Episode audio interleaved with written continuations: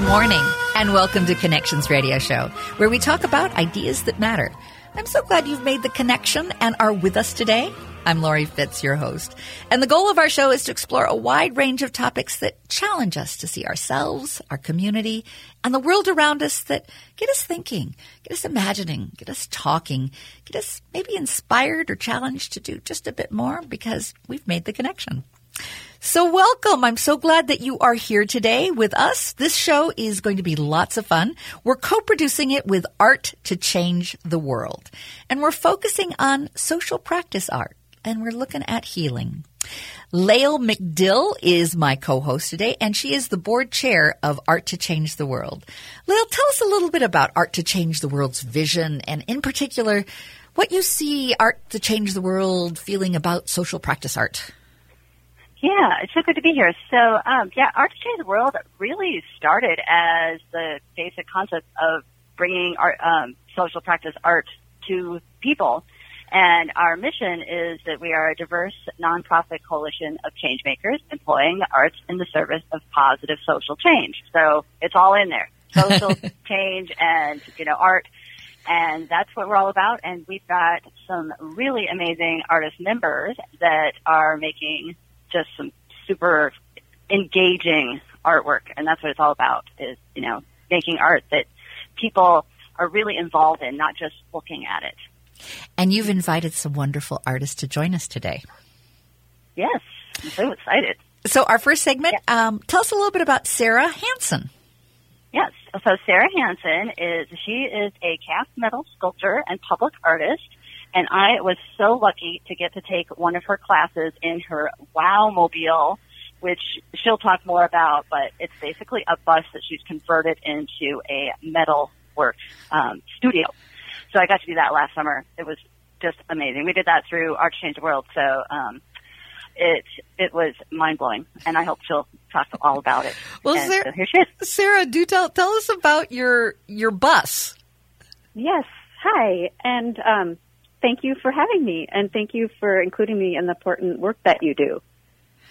Well, we're, um, we're, so, delighted. Yeah, the bus, um, is I um, was operating a mobile um, metal uh, workshop on wheels, the WOW, um, out of a, a, truck and trailer for years, and um, I um, just recently was able to um, purchase a retired Metro Transit city bus and have converted it into a, a mobile studio that I could so I can go right into communities and offer the entire um, process of casting and creating right within communities and um, sharing those experiences.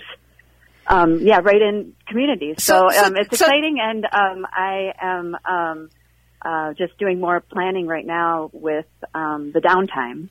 So tell me about the. I want, I want a little bit more about the bus. How many people can you take in when you, let's say, roll into the community? And what's the process that you take them through when they are part of this education experience?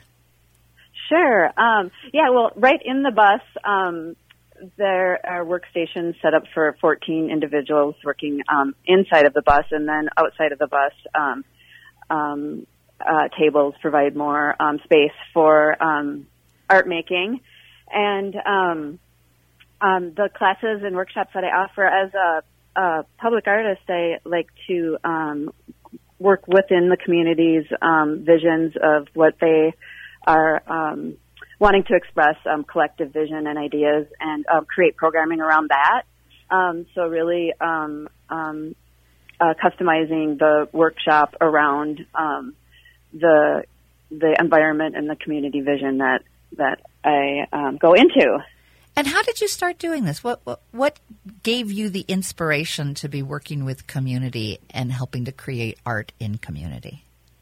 Sure. Yeah, I was a um, art instructor at Interact Center for the Visual and Performing Arts, and that is an adult day program for people with um, different abilities. And I um, was working there as an art instructor, and I um, uh, were, had the idea to really want to um, broaden the uh, op- create opportunities for the artwork that was created there to a larger community. And so um, I received a forecast public art grant for um, the creation of um, a sculpture, the Interstellar Record Project, which really um, was kind of a um, the start of the work that I do as a community collaborator and an artist and a cast metal maker. I, it was a, a combination um, project, so I was able to do a residency with the artist at the studio and um, create this interstellar record, which is based on the Voyager spacecraft of the interstellar record that is it. out there. And um, so Carl Sagan, when he was putting that together, you know, put sounds on it and um, DNA uh, pictures and music of the world, and um, but they didn't feel equipped to um, really decide what was representative of visual art on Earth. So um, this was our take on that. So it's a four foot disc um, cast aluminum um, sculpture that is housed in a, um, uh, uh, space travel type um, construct, and it is on Lake Nokomis. But so that was the um, I was able to create do the residency with the artists um, and share their artwork with a broader audience, and we had a uh, kind of a launching of the interstellar record with the public um, with a public event. So we poured metal and we had a um, opportunity for individuals to create their mini interstellar records, which were also um, part of the sculpture. So it was really just about the opportunity for this audio or this community to um, also to engage with a broader community for the event and teach them what they learned and have the opportunity to be the um, the teachers and uh, share their experiences. And so that's really kind of what I, um, in any case, I like to um, um, offer the opportunity for some communities or hidden um, communities or p- people that aren't right in um, front center society the mm-hmm. uh, opportunity, or they don't call themselves artists, maybe to um, share their visions and through a creative way and I find that going right with right into a community also is um, it it people are often um, responding to the process a little, bringing a little bit more to the experience when it's right in their community, and mm-hmm. um, responding a little bit more authentically, and um, resulting in a much more engaging um, creative process. When you're planning to go into a community, what are you hoping, you know, that happens? What what, what is it that you you feel is successful um, after you've engaged with the community that you can go, ah, oh, it happened. This is what I look for. This is what I hope to have happen. What is that that that magic thing that happens in the community that you hope for when you go into work with them? Yeah, I think um, it's um, when um, the the that there is just this need, a natural need and um, innate desire for people to um, have uh, meaningful connections and belonging. Mm. I think with the loss of um, living in tribal societies and within with extended families and the decline of church attendance and religion and their lack of ritualistic events that um, and the pandemic um, right. that it just has contributed to our growing need for human connection and belonging and that if that um, there uh, has a opportunity to explore and discover together and um, have um, developed relationships and strengthen them, um, and while also honoring and celebrating um, their individual expression and community vision, collective vision. Mm-hmm. Um, that is a success. Lael, you, you said that you just loved being part of it. What was that your experience as well when you? Yeah, uh, yeah. I, I mean, it's so amazing because you're you're getting to do something that is um, usually in a fancy studio somewhere where um, you know you usually have to go and be part of that, but it's you're actually outside in a bus, and it's very it's very inviting. You know, I think that you know uh, people like like what Sarah's saying is communities that might not normally get all this experience, they actually can just, you know, it, it rolls up into their own community and it's like right there. and they, they can have that art experience without a lot of, um, you know, I don't know, fancy stuff. and and the sense that do folks feel like after they've gone through that that they feel more comfortable considering themselves artists or at least creating art? Yes.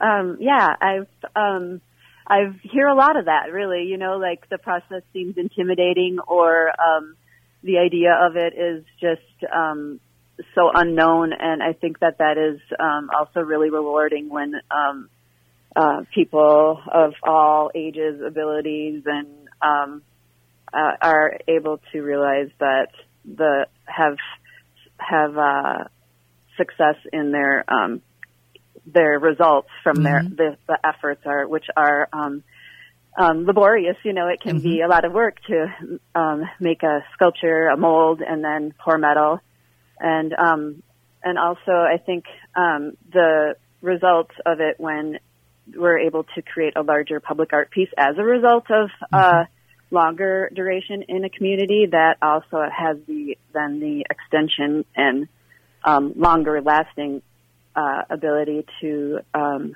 share those efforts and creative visions as a final sculpture or installation within the community.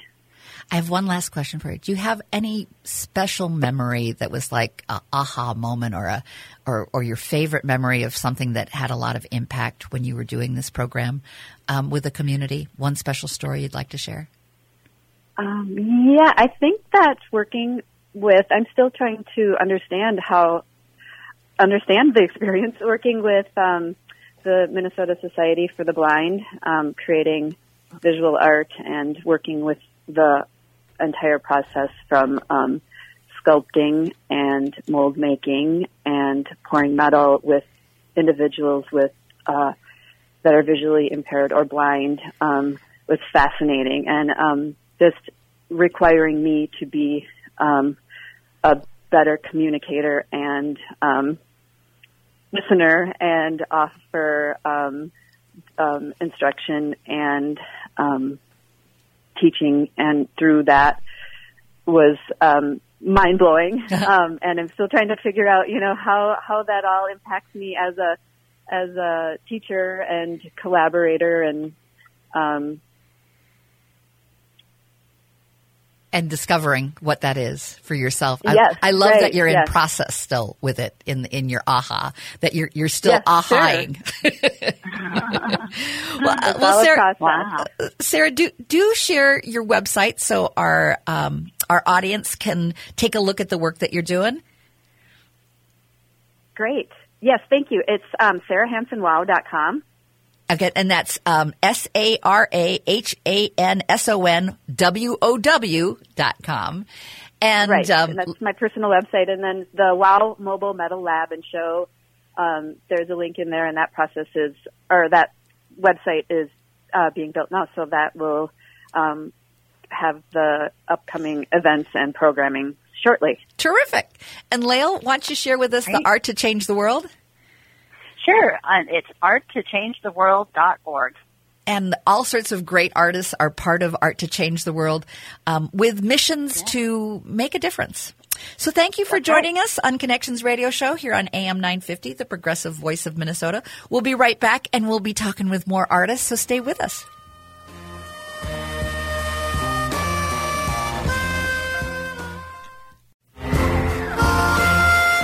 Good morning. I'm Lori Fitz, and welcome to Connections Radio Show, where we talk about ideas that matter. And I'm so glad you've joined the conversation today.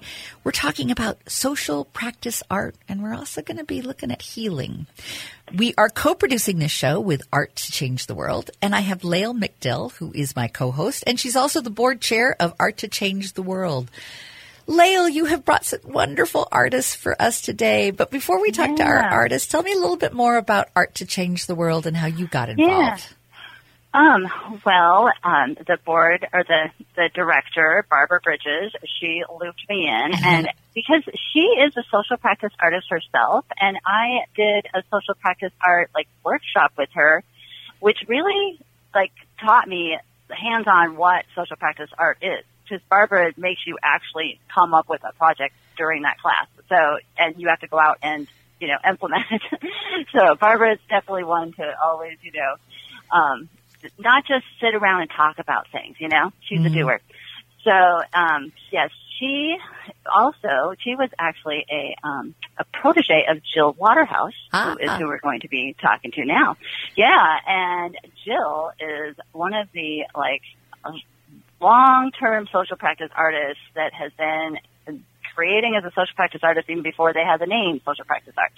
so she has been around even way back in the 80s creating with all kinds of different mediums. She calls herself a mixed media sculptor and installation artist, which uh, is really what she is. It's she does amazing work. So I'm just so happy to have Jill here today. Welcome, Jill. We're glad you're here. Oh, thank you. I'm really glad to be here. This is uh, a really exciting opportunity to talk about this kind of work. Absolutely. Now, I remember way back when, um, in the 80s and before, there were happenings where you had lots of different things all happening at once. But this is a little different, isn't it, with social practice? Yes, when I think of happenings, I think more of the performative aspect. Mm-hmm. Um, and with social practice art, I mean, there is a there is often a, a performance component to that. But for me, it's really more about the work itself and how I engage with the work and how I have the opportunity to engage um, the audience as well. So you've you've sent me some absolutely amazing art that that I am totally intrigued with. That I'd love to have you talk me through some of it in terms of you know the period that it came from. Um, maybe we can start with the chasm uh, that divides between the divides. Tell me about that. Yeah, it's nice that you started with that piece because that piece was actually created for an Art to Change the World show. It was Ah. actually the debut show called See Say Do. Uh huh. And I'm going to back you up to the beginning of the piece, which was actually before Art to Change the World uh, began. I was. This is how my work happens a lot. I'm, I'm always amazed at how things uh, come into my life. But the slab that you're looking at, that large um, cypress tree, Yep. I was I was going to ask you if that was like a tree trunk or if it had been uh, sliced some way. Like it looks like a, a slice of tree. It is. It was a slab of tree that was broken as you see it. And I was at a friend's house, who, by the way, is a social practice artist um, named Mina Learwood, who's also a teacher. And in her neighbor's yard was this slab of wood laying there. And I looked at it, and my brain just said, Oh my gosh, this is the divide in America. I have to get that slab. Yeah. And so I talked to um, Mina and I asked her about her neighbor, and she said, "Well, call her up." You know, so I, I think I actually was there one day, um, and I ended up having a conversation with her. And she said, "Well, it actually belonged to her daughter, but she'd check and see if her daughter would be willing to sell it to me." And when her daughter found out what I wanted it for, she said, "Oh, mom, just give it to her." Oh. So I ran over there with my car and shoved it in as quickly as I could before they changed their mind. Now this was, slab was, you know, covered in slugs and dirt, and it was all rough. And, and how big is this? How this looks like a fairly big piece. Yeah, the piece is um, the piece itself is six feet by six feet approximately, but Wow. with the installation, it's about nine feet high. Hmm. So it began with the slab, but what really created the centerpiece for me was an artist who's in another art group with me, and he found that aluminum in the middle. Which, by the way, all those holes, those are bullet holes. Oh. Okay. So he found this shot up aluminum, and I got to this art meeting, and he said, "Jill, I have something for you." And we went upstairs, and he showed it to me, and my eyes just bugged out of my head because I knew immediately that that was going to be the center between the two pieces of this um, slab that has these beautiful curving edges. and natural and, and organic and, and has this grace to it, the the Oh, the, the wood. But then the I was going to ask you about the silver. I, I did not know that they were bullet holes, but it looked painful. It looked broken. It looked um, bright and shiny, and yet now knowing that they're bullet holes really brings a real harsh reality to it. Well, and not only that, Lori, but the edges are so sharp. I actually cut myself mm. while I was making the piece. And, you know, I brought in the flag, which I'll explain in a minute, but I just went, what am I going to do with this blood? Because I wasn't in my studio at the time. And so I just wiped it on one of the red stripes of the flag. Oh my goodness! And then later Oh, wow. I realized the import of that. Yeah. I mean, I was incorporating my blood literally into the work. Blood, sweat, and tears, as they say, right? Exactly. Yeah. You know, which is kind of funny. But Uh-huh. here's the other thing that's so beautiful. So I have a neighbor who's almost 97, and I'm her primary caregiver. And she had this old flag. And I asked her if I could buy it from her and replace it with a new one. And she said, oh, you can just have it. And it was very old and very worn. And so that got incorporated into the piece because I wanted a symbol of the American flag, tattered and torn, but not broken. It almost And- looks like ribbons coming down. It, it, it, does. it does. It and just it- the it's kind of floating like- stripes are like ribbons that are floating down right from that wood and from that that that harsh metal piece. Well, and if you look at what's below the piece, those hands, Yes. they were actually created for a different sculpture. It was to be the hands for the male of the Delta Venus piece, which mm-hmm. we'll probably talk about later. And then when I wasn't doing that piece, I thought, well, what am I going to do with these hands now? And all of a sudden I went, oh, they can catch the bits of the flag Yes. that are falling off. It's like the blood of the people. Mm. In fact, when we were at the show, a gentleman from France came up to me eh, because he was so moved by the piece, and he says, Gilles, the hands are catching the blood of the people. Oh. And I just got tears mm-hmm. in my eyes Yes. because I hadn't, I knew that's what it was uh-huh. subconsciously, but I hadn't mm-hmm. brought it to the fore as often happens with us artists. We're mm-hmm. doing the work, but we're not aware mm. sometimes consciously of what we're doing. And then, so they are catching all of the torn bits of that flag. And then below that are the um, both the shell casings from a handgun and the shell casings from a shotgun. And those are red and blue, just like the flag. You know, it was funny. I spent weeks calling gun shops and gun ranges to see if they had any empty shells, and they all said, "No, no, we reuse them now." And then one day I was talking to my partner Les, and he said, "Honey, I've got thousands of those in the basement in bags. Just go down." And I looked through them, and there was green, black, red, blue, and two white ones. Uh. And the red and blue for me were obviously the flag, but also represented color or people of color. And the two white ones were kind of like white people for me and the changing of the demographics in America. Well, I also Mm-hmm. saw the um, the liberal and, and conservative. I mean, we have Oh, oh yeah. Yeah. And that was in there too. Right. Absolutely. Yeah. You know, that red versus blue. yeah, yeah, which has Um, so become it- it- s- such a part of the divide. Exactly, because that really what was happening. And then, you know, that piece sat there for a year while I worked on some other work. And then when the ACW show became a reality, that's when this piece came into being and all the work started happening. And it was fun because, um, for example, you know, just how everything came to me, it, it just felt like it was meant to be. And the Band-Aid box that's in with the bullets or the, the empty shells, I've had that Band-Aid box since I was a little kid. Oh my goodness! Yeah.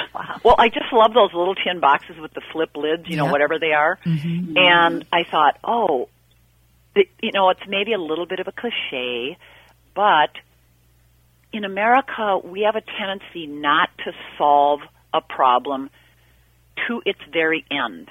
That would be the best resolution. For example, the issue around race mm-hmm. and you know, what happened to George mm-hmm. Floyd is just a symptom of all of what has happened to to people of color, particularly black people in this country. For four hundred And for me- years, Exactly. Yeah, and to me, yeah. the band aid box is a way of saying we have to do better than just slap a band aid on this problem. A band aid does not help someone who just lost their arm. no.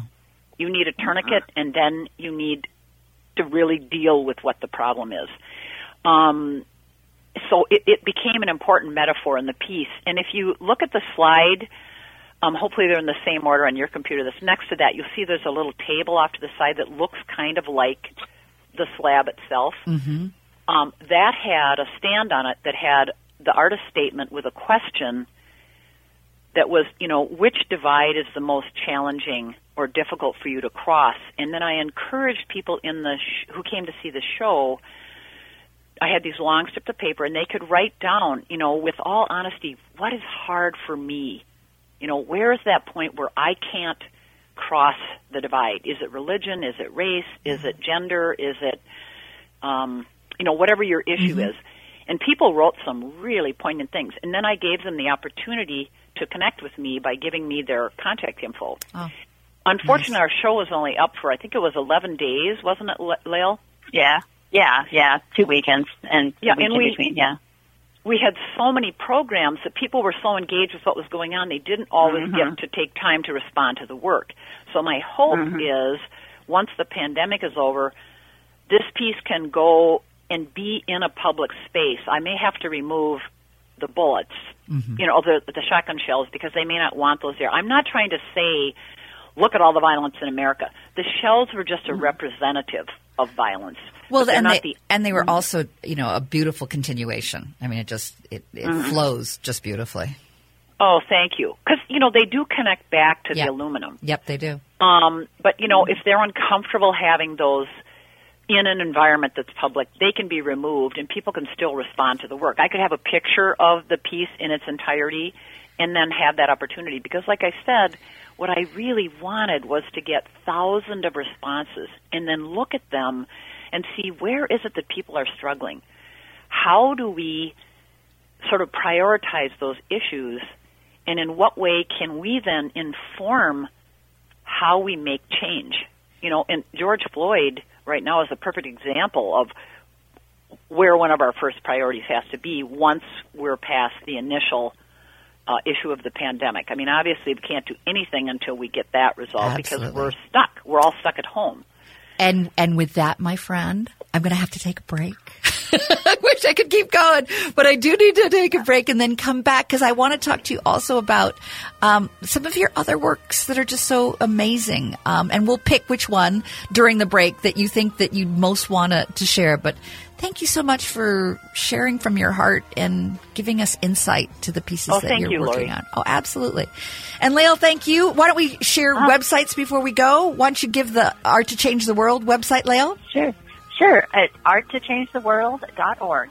And did you want to share your um, email? Uh, mine, sure. Yep. It's, it's h2o.jill at gmail.com, and the O is the letter, not a zero. and so if you want to connect with Jill about her work, that's a great way of doing it. We'll be right back after just a few short commercials. The largest Ice Palace maze in the country is going on now at the Zephyr Theater in Stillwater. It's a great way for the entire family to have some outdoor winter fun. Stoutly made with 1500 ice blocks, the Zephyr's Ice Palace maze is a safe outdoor winter event. The impressively high perimeter wall surrounds and keeps secret the half mile of twisting passages inside. The reward at the end of the maze, a 36 foot ice slide for kids and adults alike. Then come get some hot chocolate and s'mores to make your heart and hands warm and gooey. And if you're really lucky, you might get to meet Elsa on her way to her own ice palace on the North Mountain. Plus, for the grown-ups, the Zephyr Theater will have an ice bar with drinks for adults. And that's just what it sounds like, a bar made out of ice. Due to safety, visitors are limited to 100 at a time. So have some safe outdoor winter fun at the largest ice palace maze in the country at the Zephyr Theater in Stillwater. Tickets and details at icepalacemaze.com. That's icepalacemaze.com. Welcome back to Connections Radio Show. I'm your host, Lori Fitz, and we are co producing this show with Art to Change the World. And my co host is Lael McDill, who is the board chair of Art to Change the World. Welcome, Lael. Yeah, good to be here. This has been so much fun. You've brought such wonderful artists to talk to us about social practice art and healing. Yeah.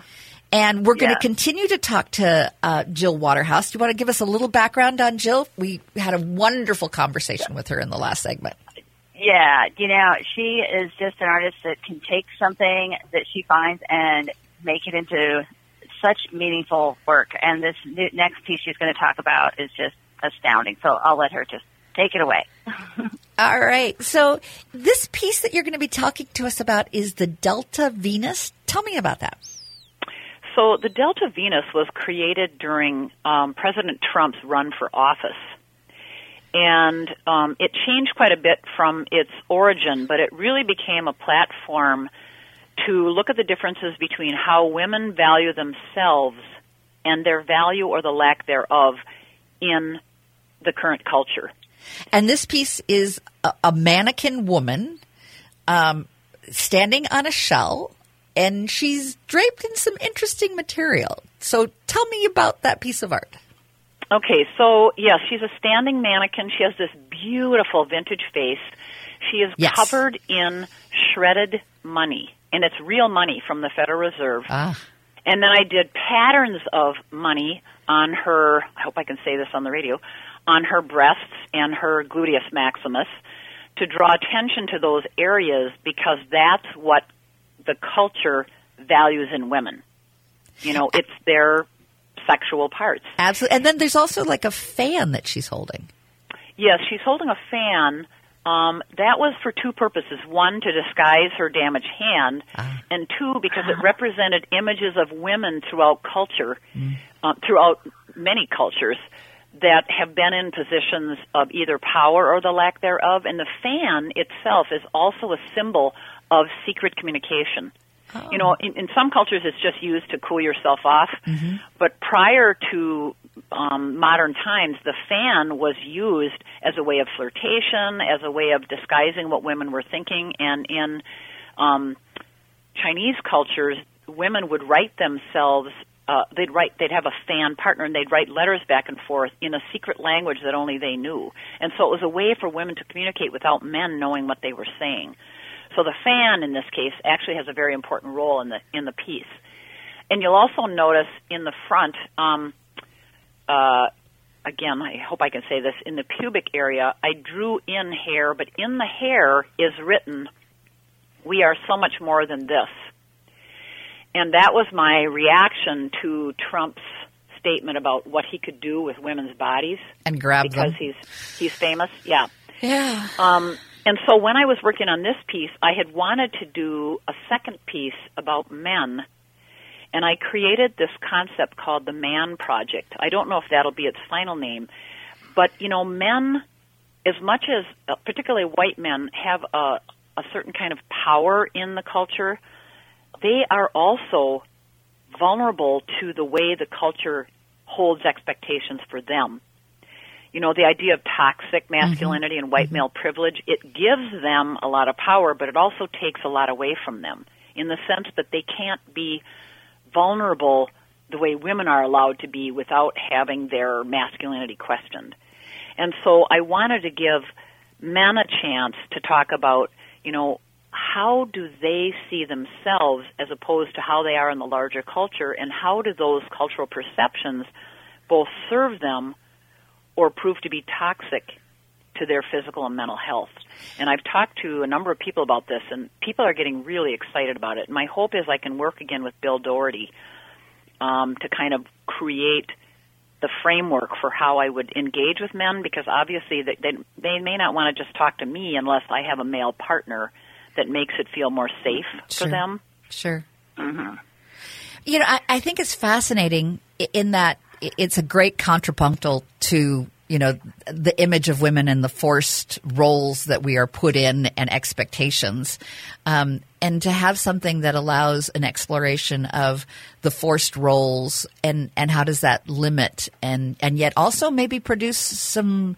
Um, in the change some things that go back to the piece that we talked about in the, the last segment of is this part of the divide that we're experiencing as well and are there changes happening Exactly. yeah yeah Exactly. Yeah, I think, you know, if we, you know, like we were talking on the break, if there is a way to help empower men to be full human beings mm-hmm. and not see that toxic masculinity as just a power but also as a detriment to them, there there may be part of the solution of what's happening these insurrections where people are they're feeling empowered by doing violence right instead of by doing right or well within the context of the culture and their families and the world in general. well it's a wonderful expression of art to change the world. And it will be uh, will this be something that we should uh, track through art to change the world when you get this going I hope so. Oh, I hope this is something we can Yeah. we can bring to the fore, and maybe other people will engage in that concept and produce other work around the same topic. So that's a great way to encourage our audience to go check out arttochangetheworld.org.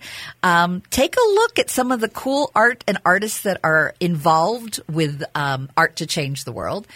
And thank you. Thank you, Jill, for, for joining us today and, and sharing your art and how art can, through social practice, um, heal and, and heal both women and men and perhaps open the door to a new reality. Oh, thank you, Lori, and thank you, Lael, too. I so much appreciate all the work you've done to make today happen. Thank yeah, you. I'm so glad you are here. And we're excited. We're going to have to uh, go to break now. But in our next segment, we've got another artist that's going to be joining us, and he'll also be sharing about how his art is helping to change the world through social practice and healing. So stay with us. We'll be right back after a few short commercials.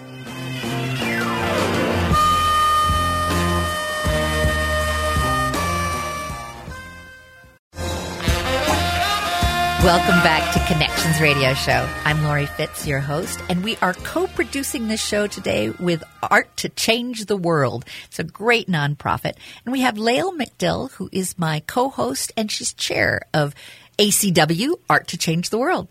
And thank you so much, Lael, for bringing such wonderful artists today. Yeah, it's so much fun to share the amazing art that the artists of Art Change the World do. And I'm so excited to bring Jayson Randall in. He does work that is like nothing you've ever even imagined before. it's, it's, he's a creative technologist, which just already makes you go, what is that? so he's designing with these interactive electronics. It's, it, I have not seen it in person, but just checking it out on the website, that's amazing. And after the pandemic, I am totally going to see it face to face. So, Jayson, it's so good to have you here. Th- Thanks for that wonderful introduction, Leo. Nice, nice to hear you. Yeah.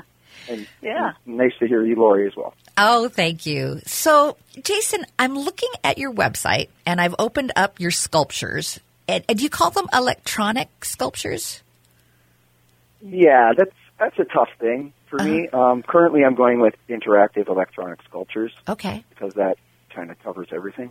And I'm intrigued with one that you call Help. And it looks to me like this beautiful glowing red light, but it, it throws shadows and light on the wall of all kinds of um, dimensional pictures and, and, or not pictures as much as maybe graphic designs. Tell me about this piece.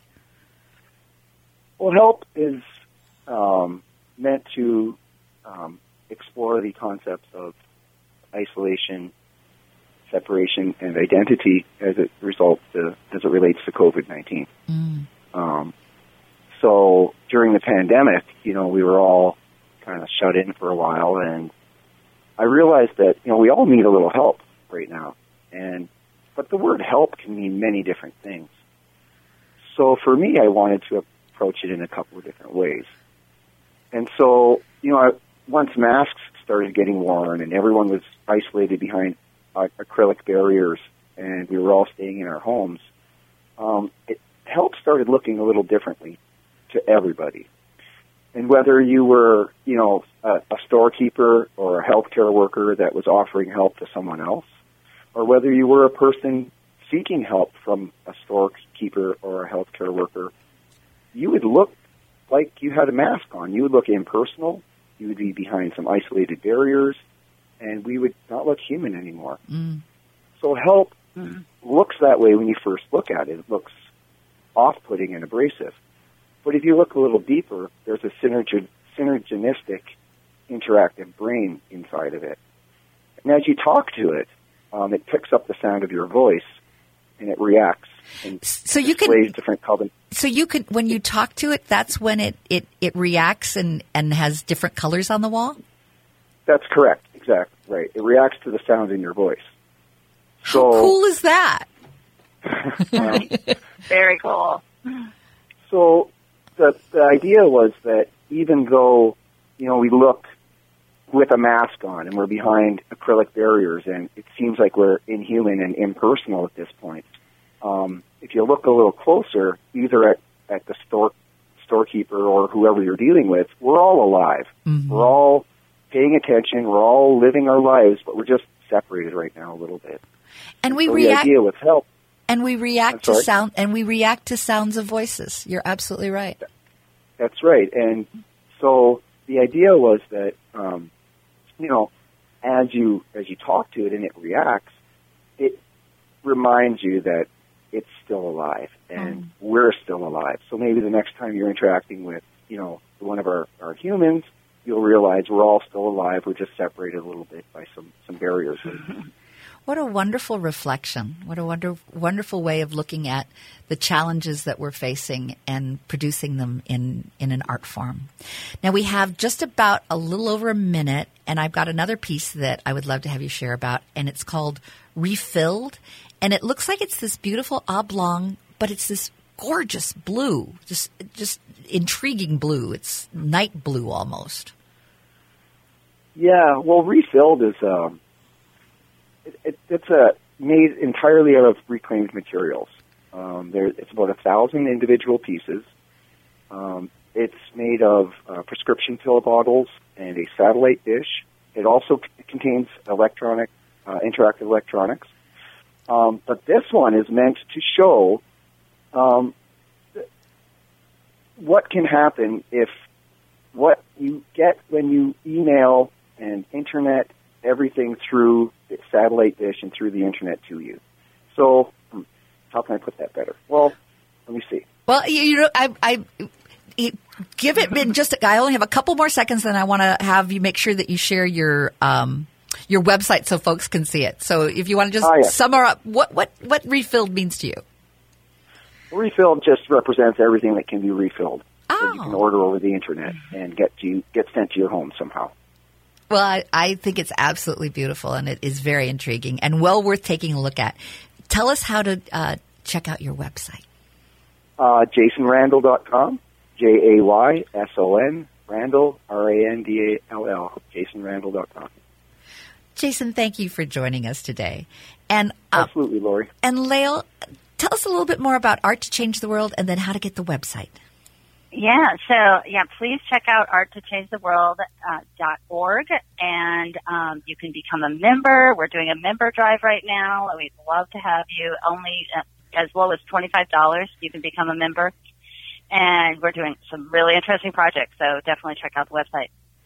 And we're planning to do some more Art to Change the World shows uh, in the next few months. So stay tuned uh, to have be part of our show with us. We'd love to have you think about being an artist. I think we talked about how cool it is to to do projects, and sometimes you might be intimidated and not consider yourself an artist, but we all have that art within us.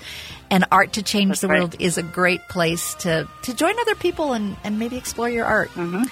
Thank you for being a part of the conversation today, making the connections, and exploring how art can be a social practice and support our healing.